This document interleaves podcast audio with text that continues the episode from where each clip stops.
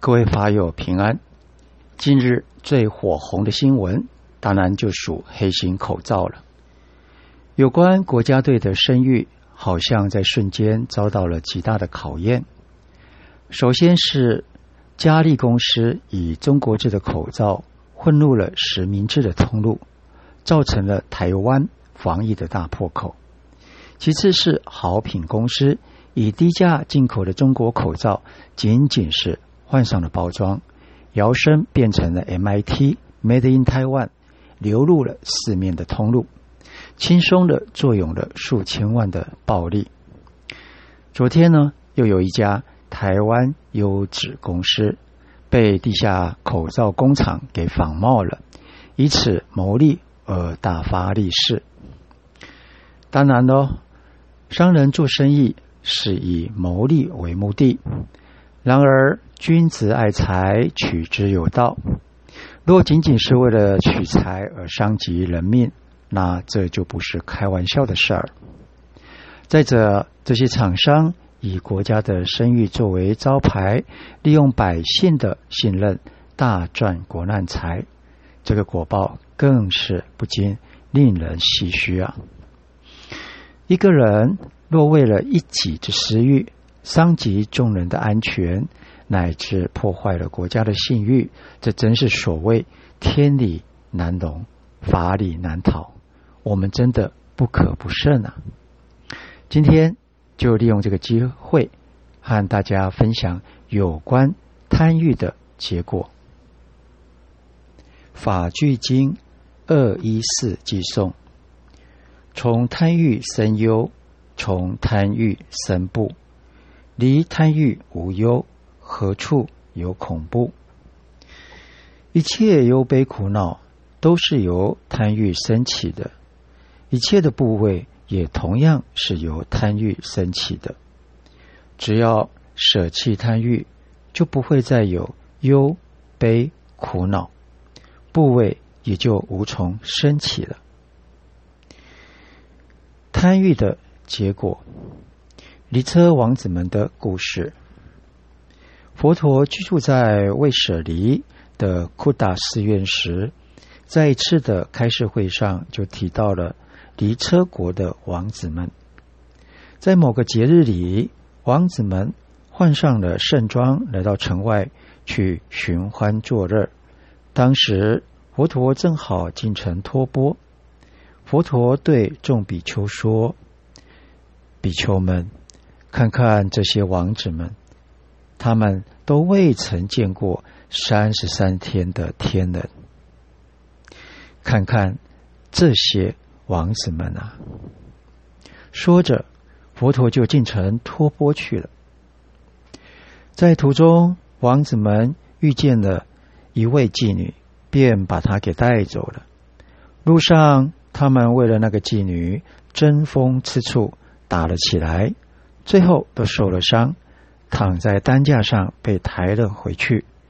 佛陀在托钵后也就离开了城市。众比丘见到王子们的狼狈相，便对佛陀说：“世尊，王子们一大早盛装打扮出城，现在就为了一个女人落得如此下场。”佛陀对僧众来开示道：“忧患和怖畏，它的产生都是因为贪欲而生起。”故事二：尼车国是佛陀时代最兴盛的国家，首都就建在维舍里，是印度最大的城市。这王公贵族的纨绔子弟们无所事事。爱做华丽的打扮，自比三十三天的天人，纵情酒色，也经常在酒后闹事，打破的呃头破血流。在本段的事迹当中，就是以这些纨绔子弟作为主角而来送出的。威舍离的王子德西佛陀来到了，并在安巴巴利的安摩罗园。落脚时，他们便装饰着豪华的马车，及其向安摩罗园赶去。这深色的皮肤就穿上深蓝色的衣服，佩戴深蓝色的装饰品；黄皮肤的就穿上黄颜色的衣服，佩戴黄色的饰品；青白色的皮肤的就穿上青白色的衣服，佩戴青白色的装饰；枣红色的皮肤就穿上了枣红色的衣服，佩戴枣红色的装饰品。而居住在安摩罗园的女众们也不甘示弱，驾着车辆与他们来对峙。王子们就问这群女众是否故意阻挠他们前去夜见佛陀。女子们回答说：“是的，我们将于明日供养佛陀和他尊贵的弟子们。”这些王子们呢？就便说了：“可否把这个机会让给我们呢？我们给你们十万个金子。”阿摩罗你们便回答说：“不行，就算你们把整个卫舍离城的所所有价值的东西，还有殖民地都送给我们，我们也不会答应的。”那群来自卫舍利的王子们失去了供养佛陀的机会，只好自叹被阿摩罗女们的女众们给击败了。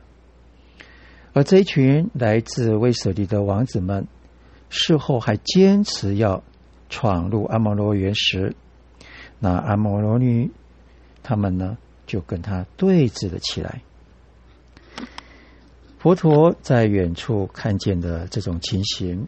便对比丘们说：“比丘们，那些未见过三十三天天人的王子们，他们还试图的将自己与天人来做相比啊！”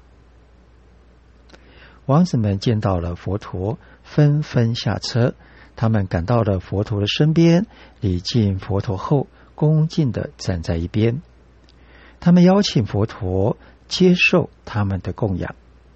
可是，此时的佛陀回答他，早就已经接受了阿摩罗园的女众们的邀请，无法答应他们的请求。王子们就说到了：“我们被击败了，我们彻彻底底的被阿摩罗园的女众们给击败了。”离车国的王子们顾不得自己的身份。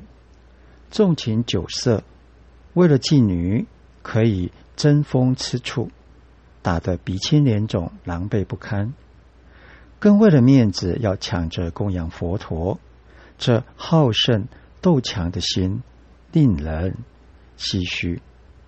他们以为财物是可以通鬼神的，驱策一切而为所欲为，殊不知在无欲的洪流当中。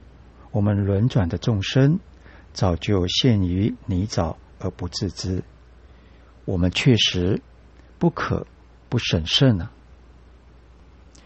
佛学百科在文中提到了安摩罗园，这安摩罗果是一种印度果实的名称，它的意思是无垢、洁净、清净的意思。所以呢。安摩罗园，也就是可以称为无垢园。好了，今天就跟大家分享到这，咱们下回空中再见。